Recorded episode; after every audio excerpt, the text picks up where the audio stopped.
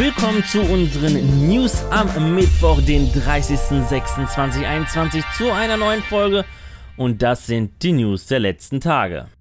Das finnische Entwicklerstudio Housemark gehört nun zu Sony Interactive Entertainment. Housemark war zuletzt für den PlayStation-Titel Returnal verantwortlich und hat darüber hinaus Spiele wie Nex Machina, Alienation oder Death Nation entwickelt. Das Management des Studios soll unverändert bleiben und mit einem Team von PlayStation Studios zusammenarbeiten. Wie viel sich Sony das Unternehmen aus Helsinki hat kosten lassen, wurde nicht veröffentlicht.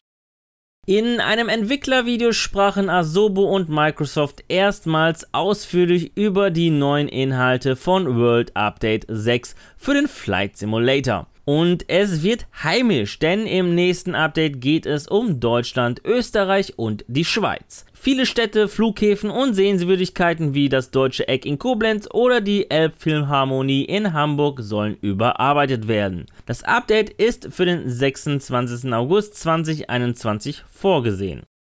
Microsoft erweitert sein hauseigenes Cloud Gaming Service. Ab sofort ist es auch uns in Deutschland möglich, diesen Xbox-Dienst auf PC und Mobile-Geräten zu nutzen. Jedoch können diesen Dienst nur Xbox Game Pass Ultimate User nutzen. Zudem nutzen wir auch nicht die Xbox App, sondern wir rufen einfach die Cloud Gaming Beta Webseite via Browser auf. Kompatibel sind aktuell Microsoft Edge Google Chrome und Safari. Neben dem PC werden auch Smartphones unterstützt. Hier benötigen wir mindestens Android Version 6.0 oder iOS 14.4.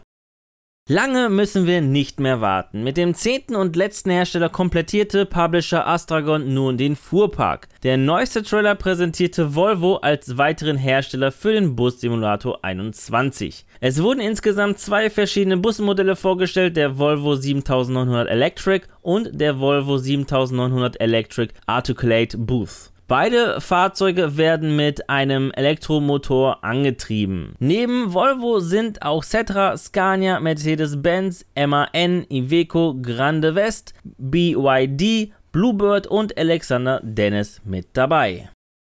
CG Projekt Red und Netflix haben den offiziellen Ablauf der ersten WitchCon enthüllt und wir dürfen uns über einiges rund um The Witcher in einigen interessanten Panels freuen.